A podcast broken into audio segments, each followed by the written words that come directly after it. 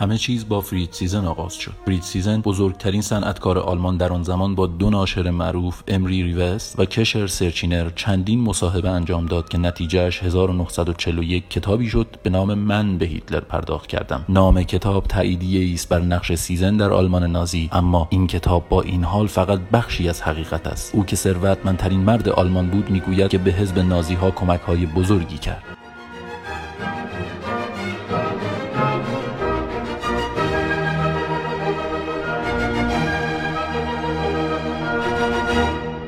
Thank you.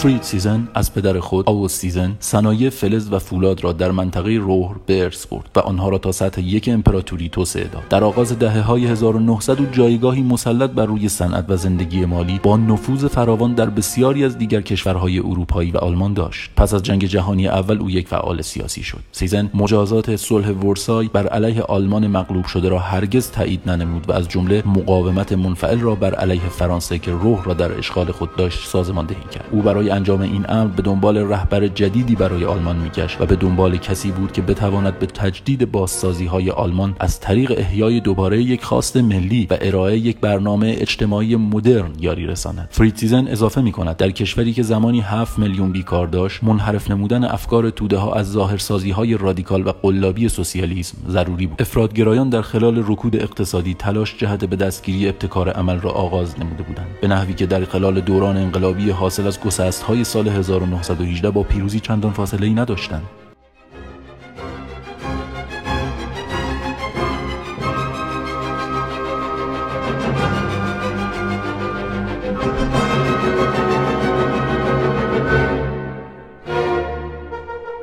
سیزن هیتلر را انتخاب نمود. اولین هدف هیتلر این شد که با کمونیست ها و جنبش اتحادیه‌ای مبارزه و فعالیت آنها را متوقف سازد. علاوه بر آن هیتلر مایل بود که نقش رهبری کننده نظامی و صنعتی در اروپا را به آلمان بازگرداند. جهت عملی نمودن اهداف خود هیتلر می‌خواست یهودیانی را که به تصور او جهت آقایی بر جهان و سرکوب آلمان وقت خود را صرف توطئه چینی مینمودند اخراج کند. سرمایه سیزن و پشتیبانی های سیاسی او همان چیزی بود که در جریان ظهور نازیست و آدولف هیتلر یک اقتصاد باثبات و ارتباطات با ارزشی را با سرمایه های بزرگ آلمانی اتا نمود.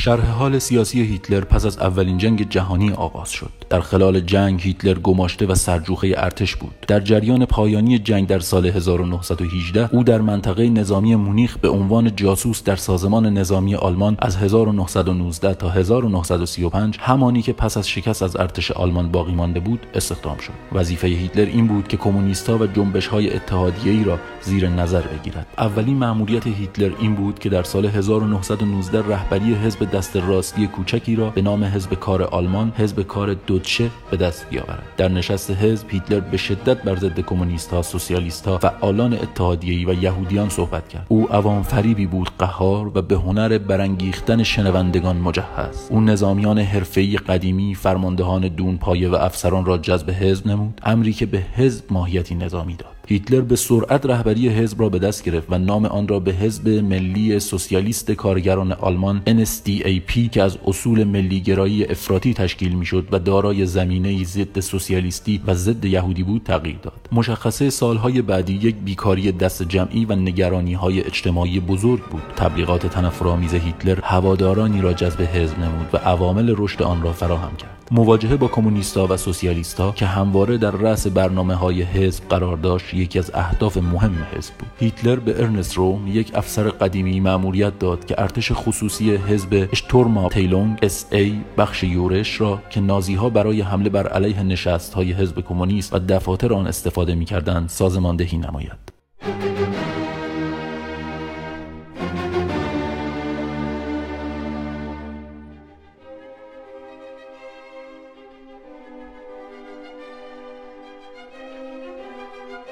thank you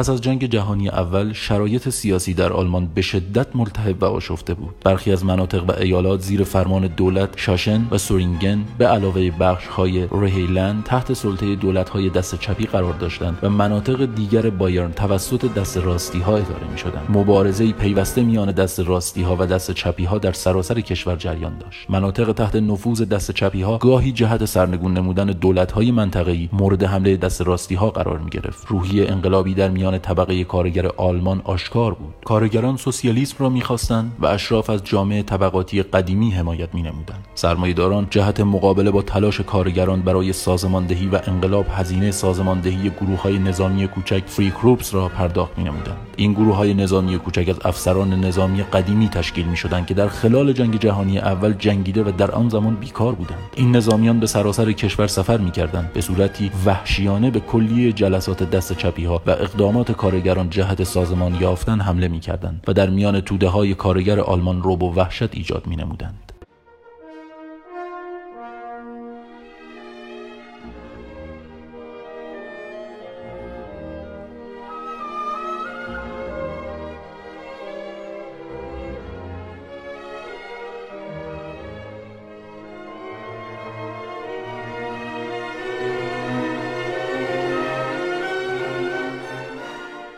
قول صنعت فرید سیزن بخشی از این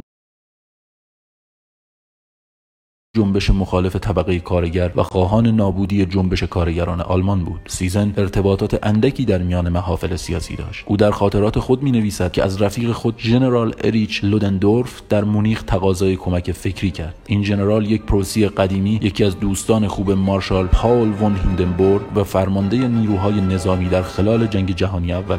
او یکی از آنهایی بود که در خلال جنگ جهت نجات آلمان انتخاب شده بود. به عنوان یکی از دوستان قدیمی سرمایه های بزرگ ژنرال لودندورف از احترام زیادی در میان اشراف آلمان برخوردار بود و یکی از برجسته ترین نمایندگان به اصطلاح وطن پرست در فری کروپس بود که کارگران را تعقیب و به آنها حمله می‌کرد. لودندورف از جانب سرمایه های صنعتی کمک مالی دریافت می‌کرد. بر اساس اظهارات تیسن او از تعداد زیادی از رهبران صنایع بخصوص از مینوکس در گروه اشتینس تقاضا و کمک دریافت کرده بود. او می‌دانست که جهت سرکوب دستگاه کارگری پولها باید در کجا سرمایه گذاری می شدند لودندورف به تیسن گفت فقط یک امید وجود داشت. اینها فری کروپس در اوبرلند و قبل از همه حزب ناسیونال سوسیالیستی هیتلر بودند. همه این انجمنها از مردان جوان و جانبازان جنگی تشکیل می شدند که با تمام توان می‌خواستند با سوسیالیسم ریشه و کلیه عوامل به وجود آورنده شرایط فروپاشی مبارزه نمایند. لودندورف هیتلر را به شدت ستایش می‌کرد. او تنها کسی بود که از سیاست چیزی سر در نمیآورد. فریتز تیسن از نصایح لودندورف پیروی نمود. او به عنوان شنونده در یکی از جلساتی که هیتلر سخنرانی می‌کرد شرکت کرد و در آنجا